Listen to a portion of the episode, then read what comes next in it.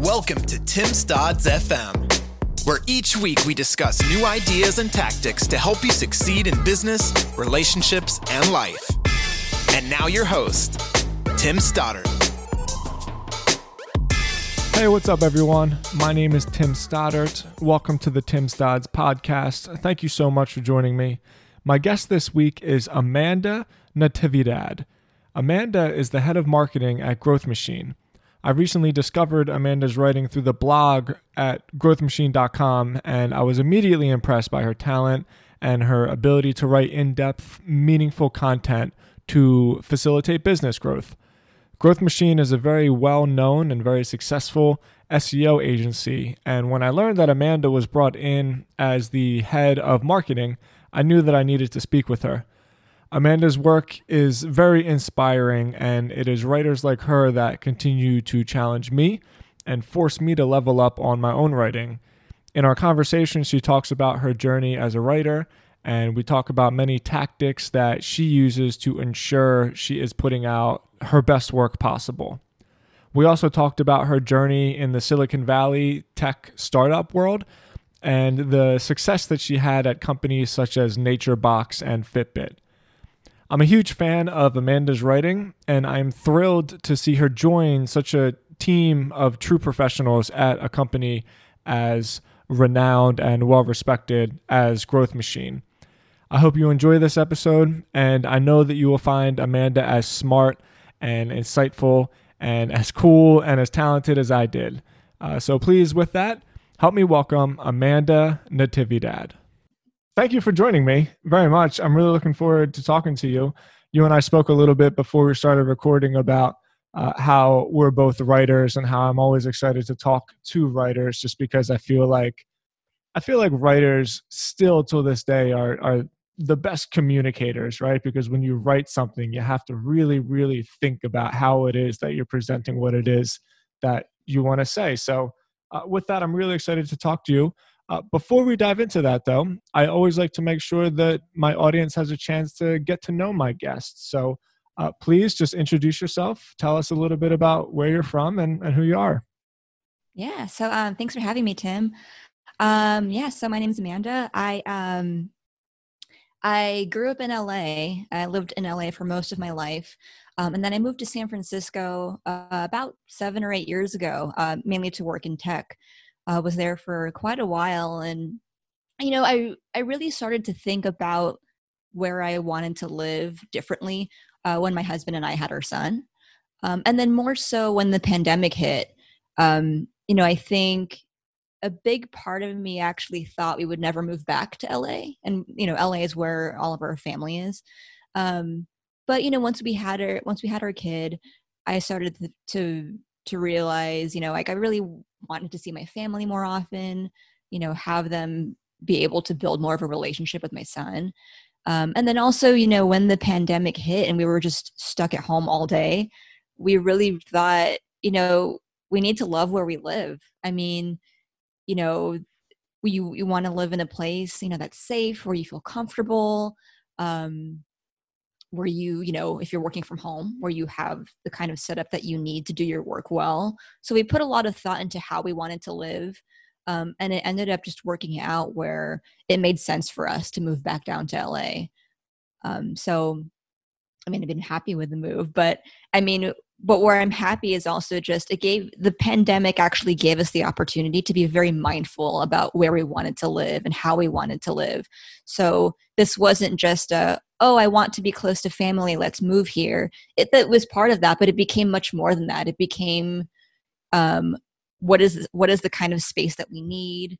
Um, how do we want our son to live? How can we set ourselves up for success to do our jobs well it was kind of a strange moving experience but um, but it worked out if you're willing i am always I'm a little fascinated with San Francisco. I've been to San Francisco once. I've never by any means participated in like the Silicon Valley tech hub. And as an East Coaster, um, as an outsider, I can speak for myself, but I do get the feeling that a lot of times from the outside looking in, it feels like it's this magical place where like all of this special stuff is happening. But then, mm. uh, in a lot of instances, when I, I speak to people who have either lived there or moved away from there, there is that feeling where you know that you could be either participating in some kind of upstart that could change the world but there's also like this constant fight because the chances of whatever tech company you're working for actually blowing up are pretty slim right and mm-hmm. then you also have to maintain the lifestyle that is san francisco which is just really really expensive so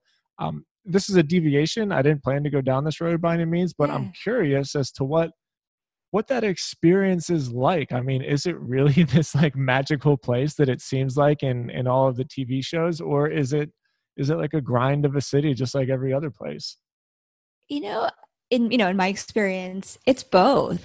Yeah. I mean, where it's where it's kind of a magical place is I mean, there are so many possibilities and so many people move to San Francisco or to the Bay Area um, to work at a you know a cool startup or to try or to pursue that career in tech so you have a lot of people who are moving to this city who are looking to meet other people and make new friends so it's really it is really cool that it, it is easy to meet people because there are so many people who are willing to meet up mm. um, and because it's a small area so you know it's easy to to walk to this neighborhood take a bus to that neighborhood and so on um, and then this might sound kind of weird but i think part of what contributes to that sort of magical feeling is that the weather never really changes. Yeah. so it's sort of like you're just in this bubble that everything is the same all the time. The weather's always like high 60s, which is great for walking um, because you know that you know you don't get too hot.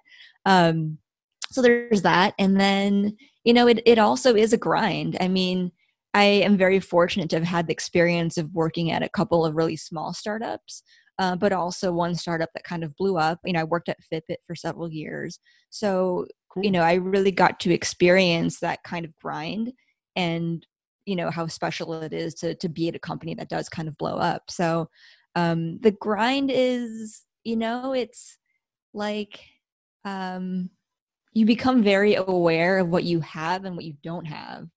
Um, yeah. and it does kind of feel like this rat race where you know you always know someone else who got super rich from an IPO or their company got acquired uh, and all those things and you kind of think oh man when is that going to happen to me? Or will that happen to me? Or oh i bet that person's making so much more than me.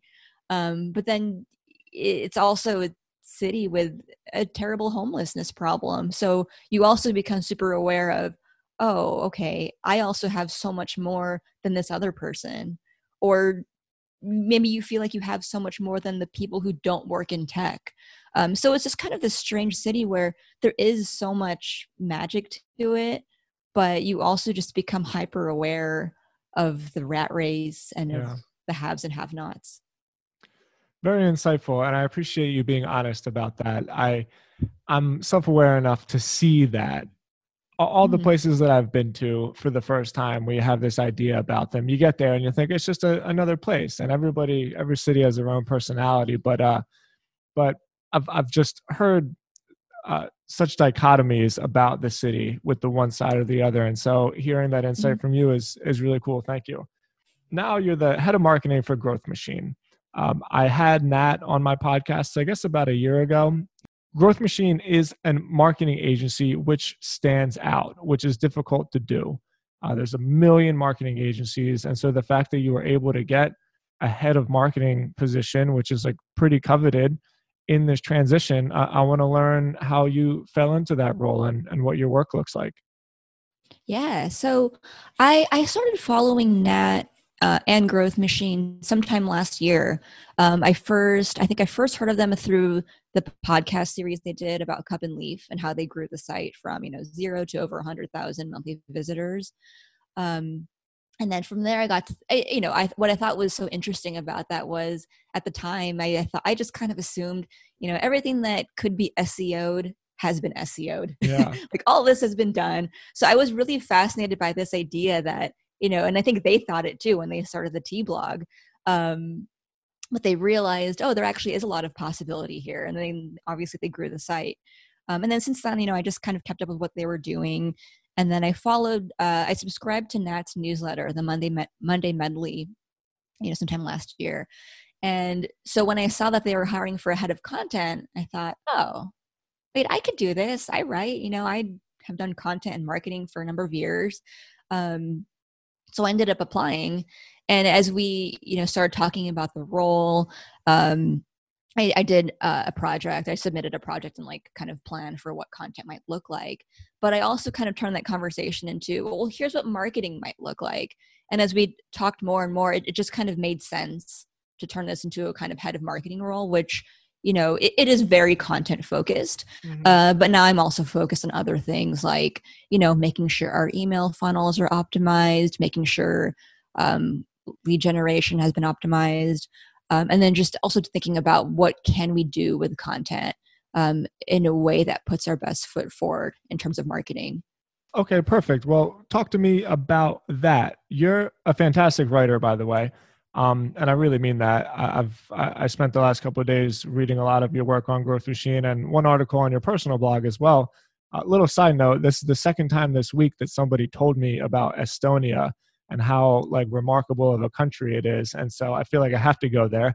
Um, yeah. you know, like I said, side note, but there's definitely people that think why bother with SEO? There's like a million new pages of content published a day what are the opportunities? And so from your viewpoint what is it that you guys are actually doing on the growth machine blog but also with your clients that does provide these results that you guys seem to continuously provide?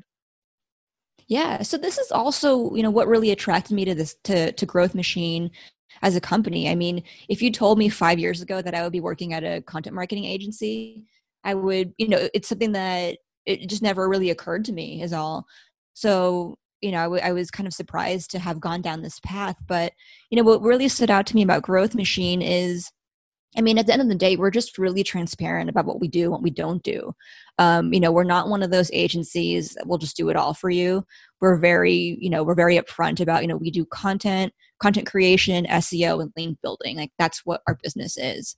Um, and then we're also just really transparent about our processes and uh, our and you know how we track success of what we do. We don't say anything like oh we have proprietary metrics and don't worry about it you know mm-hmm. this is how we know things are ranking. Like you know when we work with our clients we give them a, a google data studio dashboard. We you know we we we, we use ahrefs uh, we use grammarly um, and we're just really upfront about all that stuff. Um, and then there's also just the way we manage clients. Uh, you know when, when we work with our clients we really see ourselves as part of their team but the part of their team that creates content for them. Um, and we develop good relationships with our clients. When, you know a lot of them are really nice people. Um, and then you know and if if we feel like we can't work with you like if we feel like we're not a good fit for for whatever reason it might be maybe it's a chemistry fit maybe it's um, you know maybe we feel like we don't have the expertise in something we're upfront about that. We'll say hey this might not be the best fit um, because it is really important for us that we work with clients where we feel comfortable that we'll have a good relationship and that we can set them up for success. Is this the work that you used to do in san francisco was it mostly like product based companies? Or um, SaaS, it was a lot like software of, companies it was a couple of different kinds of companies. So I worked at NatureBox uh, many years ago, and that's a direct to consumer snack company. Mm-hmm. So there, you know, I think I was uh, like, you know, employee number 17 or so. So I was hired to do content marketing, but, you know, I did social media, I did product marketing, PR. So it's kind of a marketing generalist role, which was a lot of fun. Um, and then when I joined Fitbit a couple years later, I was one of the early hires on their B2B marketing team so i headed up content there. And you know b2b marketing at fitbit was um, partly it was devices you know selling the actual fitbit devices but it was also saas. So uh, software that we sold to help other companies uh, run corporate wellness programs for their employees. Yeah very cool. So the reason i'm asking is this the first time that you've been involved with more of a client services type industry. I'm always fascinated by this because, yeah. from your viewpoint, you've been on both sides, right? You've done the NatureBox um, direct to consumer. You've done the Fitbit, which is a product and a SaaS model. So, what's it like being on the other side with the client services? So, I would say this role is kind of similar to my role at Fitbit in the sense that you know it is it is B two B.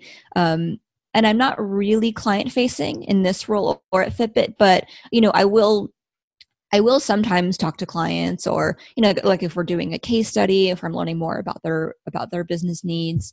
Um, so there's that, but I do feel pretty dialed in, you know, to what our clients are thinking about.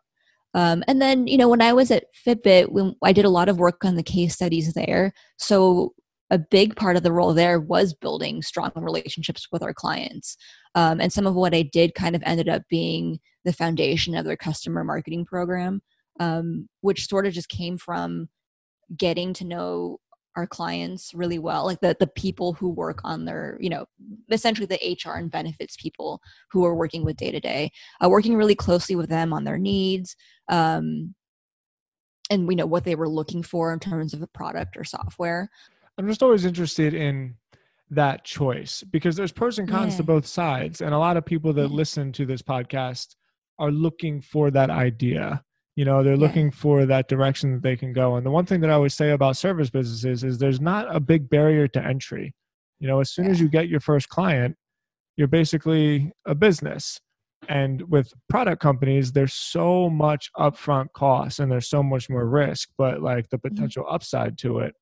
Yeah. But i do think you know what's what's good about being in a you know service oriented company is you get to meet so many people. Mm. and when you when you get to meet people you can find new opportunities. So maybe you'll be able to um you know as you as you continue to get to know your clients and prospects and such maybe you you eventually learn oh maybe maybe we should create this product or this new service because this is what people are looking for. Um, maybe you end up building some side projects or maybe that and maybe eventually that even gives way to a different kind of product that you want to create. So i feel like you know I, I i will say like you know earlier i said i never i never expected to work at an agency.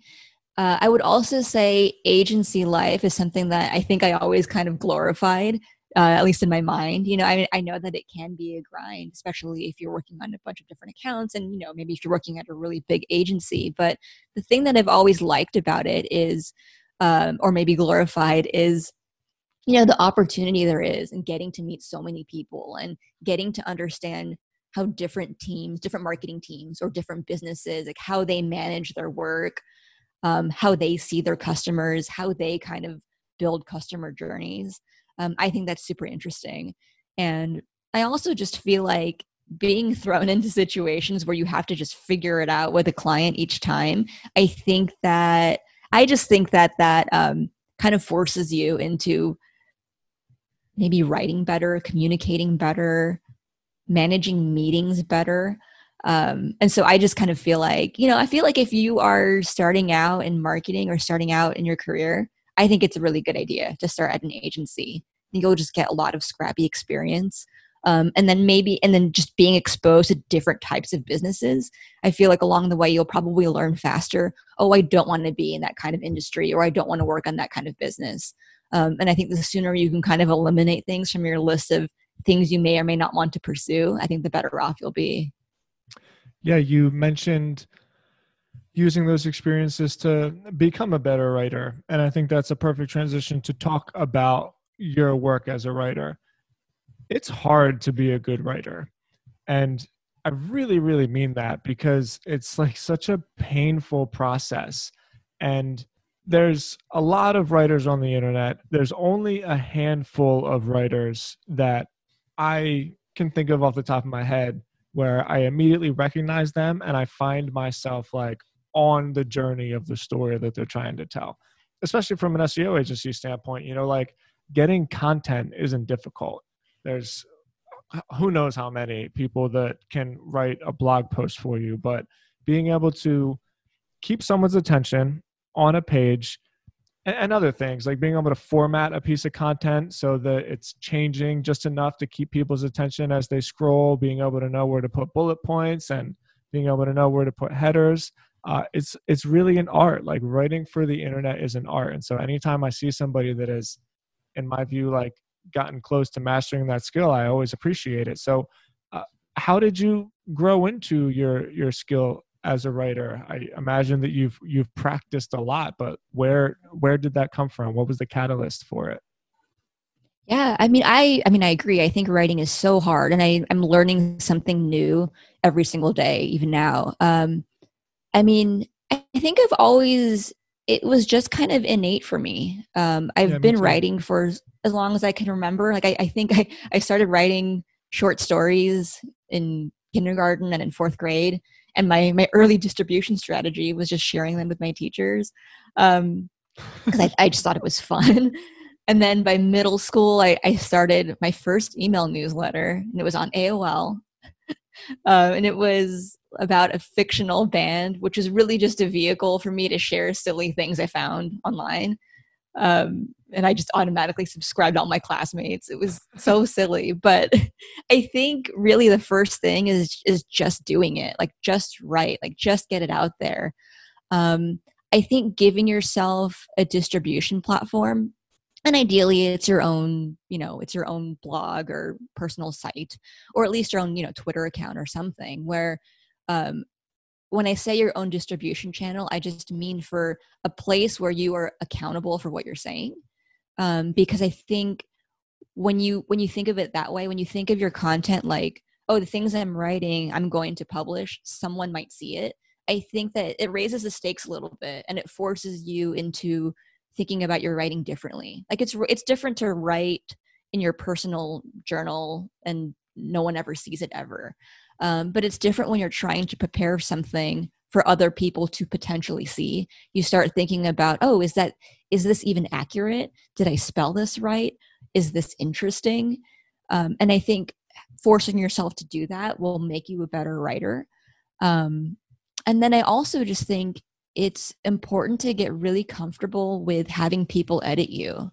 Um, I think everyone needs an editor. Everyone does. You know, like not everyone's writing's perfect the first time around.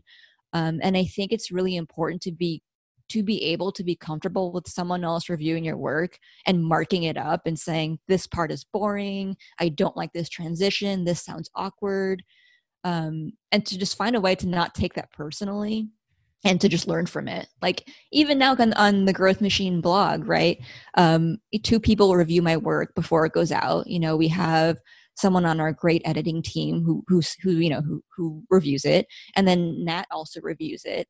And you know i think in each time we we edit something i learn something new like oh i you know didn't realize that that would sound awkward or oh that's true like this intro is not very interesting also more recently you know i started following um, david perell on twitter. He's I've heard a lot about writing school. Mm-hmm. yeah uh, so i did his his free course recently which is really good. Um, i think he i think he he just has really good advice on writing in a succinct and clear way. Um, one of my favorite tips from him is um, i think it's a recent tweet actually but it's about starting your story at the part right before you get eaten by the bear. Mm. um, you know, it's basically a way to think about your writing so that you cut to the chase a lot faster. Um, and I think about that a lot as I'm writing anything, as I'm, as I'm writing a blog post, email copy, a tweet. I, I think about that a, a lot. I'm like, when do I get eaten by the bear? you subtly touched on like so many different fears and difficulties of being a writer. Um, the one, well, there's two of them that I want to talk about. First off, the idea of putting your work in public. This is always a kind of a catch 22 because there's this fine balance behind shipping your work and like being accountable for it and not just constantly publishing bullshit that sucks you know like having the courage to say like this is worthy of being published and also having the courage of saying like this isn't perfect but i'm going to publish it anyway right? And it can yeah. be like a real battle in your head because you know that you could always do better but if you're constantly thinking to yourself this can be better then you're never going to get anything out there in front of in front of other people. So i've had my own kind of personal battle with this over the years and i just want to hear about like those emotions that go on with you in that internal battle with you Oh my gosh. Yeah. I mean, I, I think about that a lot. I mean, I am someone who's had multiple different kinds of online, of various blogs. I've had embarrassing Diarylands, a MySpace blog at one point.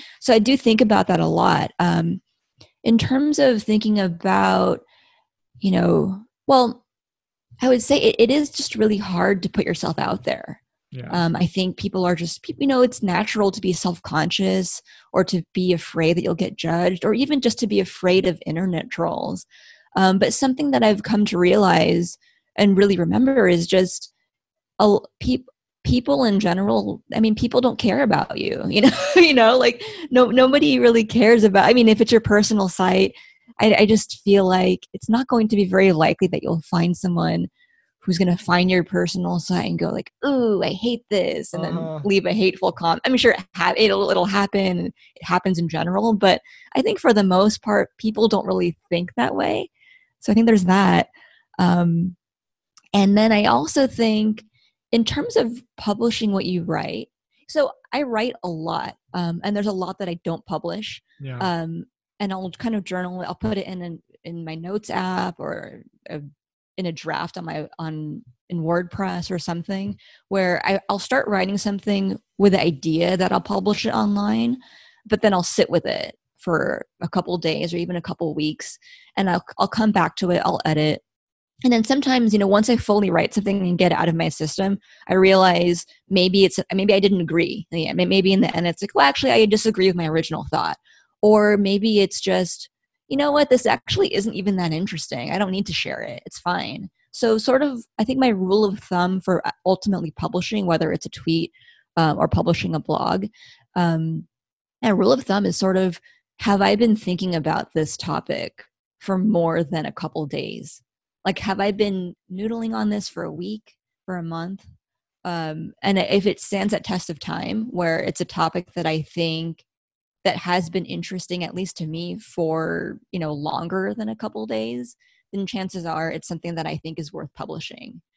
Um, and then the other thing too is just because you publish something on your personal site or so it, it it doesn't have to mean that you need to broadcast it to your entire entire social audience like constantly right? It could just be something that sits there and that maybe maybe someone will find it valuable or they'll stumble upon it or maybe you just share it with some close friends um, so I think there's that too. Yeah, very cool. I I like how you talked about the idea of giving content like space to breathe and not necessarily publishing. I I went through a, an exercise where I wrote a blog post every single day for a year, and I'm glad that I did it. But yeah. like, it was very rewarding, and I definitely think it challenged me as a writer. But in terms of the quality of what I put out there and and also like the quality of the results that I got from it.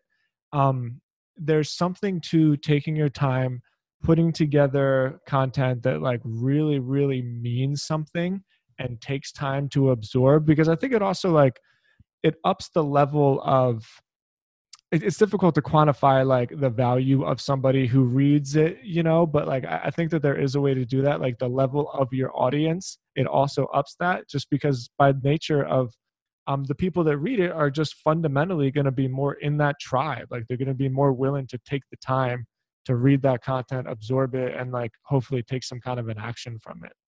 Yeah but you know that's interesting that you talk about um your when you were publishing every day that i mean that must have really forced you into thinking about how you're writing right? Because i'm sure each day you were like wait is this interesting? Why do i why am i doing this? Why do i care about this? Why does yeah. the reader care about this?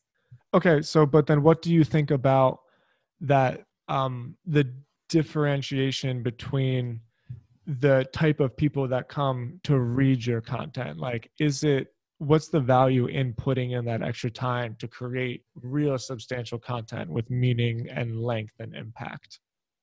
Yeah that's a really good question.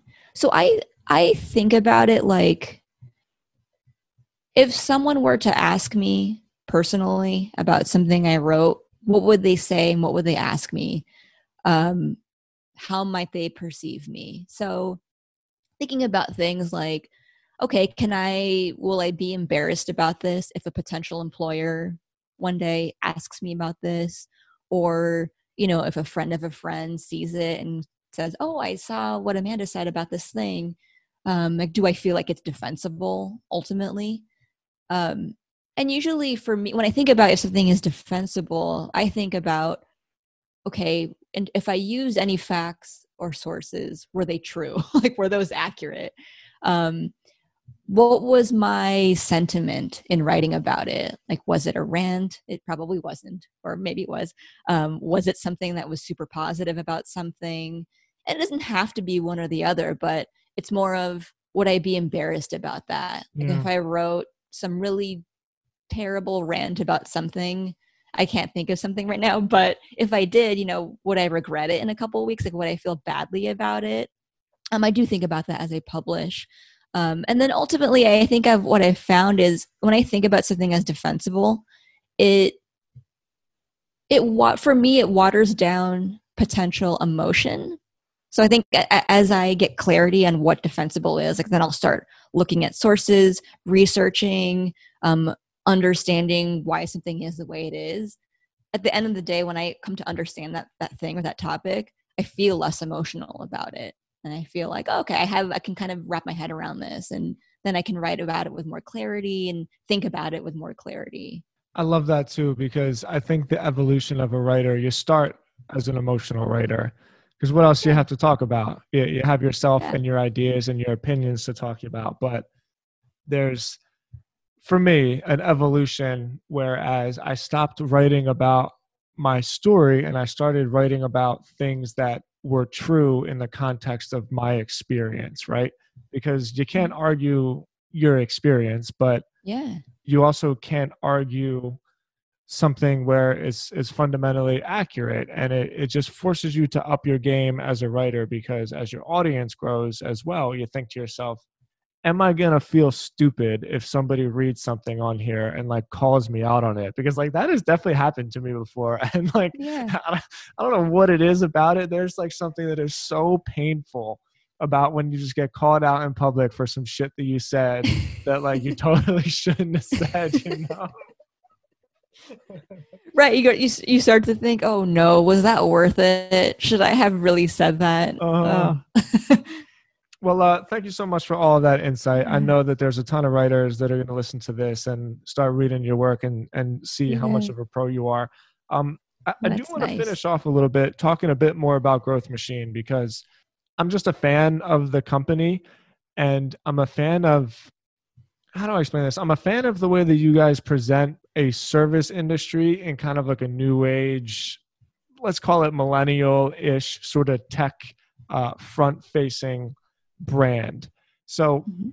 my my question is more specifically about the company. Um, what what is the culture like there? I mean, is it really as fun to work there as it looks like it is? It really, it really is. I mean, I think what is what feels unique to me, or okay, here's what's unique to me about the company, and this is com- the company as a place to work is there very much is this shared culture of content creation. Everybody within the company has has has or has had some kind of content related side project cool. um, like our, our COO Nora Schlesinger, she has uh, her her food blog called The Clean Bake. It has a great, it has a huge following, um, and that was something that she started because, and then she started this years ago because she wanted to, um, and it was something she, it was a project she wanted to build up, so she did. Um, and there are other people at the company who do similar things. Um, so I think having this kind of shared culture that is core to what we do content creation i think that makes a big impact on the culture itself like as as a place to work um i think that you know inherently gives all of us an appreciation for content like for for good writing and good editing um like i don't you know and you know i think in some companies or some agencies maybe um you know i, I think writing goes it's un, it's underappreciated very you know generally right? Like i think sometimes people think oh i can write because everyone can write. I can do it. Or like why is that taking so long? But you know at growth machine we all inherently understand how difficult it is to write so we have more respect for it. Um, and yeah i think there's just a lot of respect for everyone on the team and what their roles are. I think that also just comes from the fact that we are a pretty lean team. Um, you know, we're we're not we don't have like 50 project managers or you know 50 marketing people or that kind of thing. Um, everyone everyone has a pretty clear plate. Like everyone knows what's on their plate. Everybody knows what their role is and how they contribute. So cool. It's really refreshing to hear that it's a group of content creators doing content creation.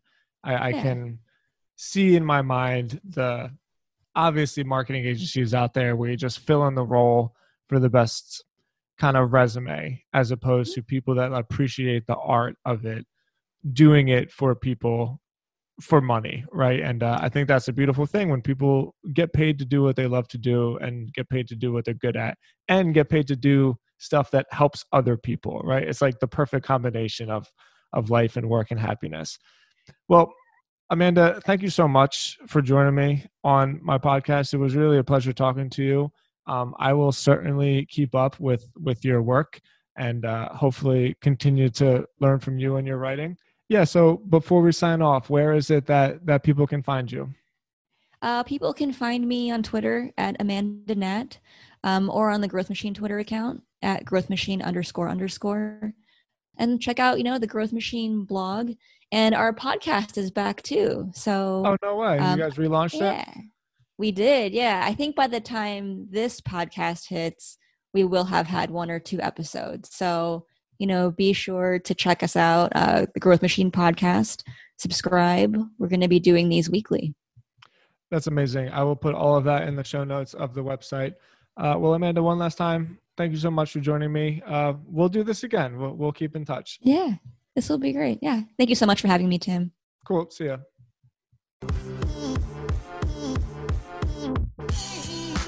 Hey guys, it's me. It's Tim. One last time before we wrap up, just wanted to say thank you for tuning into the podcast. Please subscribe on iTunes. Please leave me an honest rating. Please follow me on Spotify. It's the best thing you can do to support the show. If you want to find out more, go to timstods.com. Feel free to fill out the contact form to reach out to me personally. I always respond. I appreciate you guys so much. I'll talk to you tomorrow. Have a good one.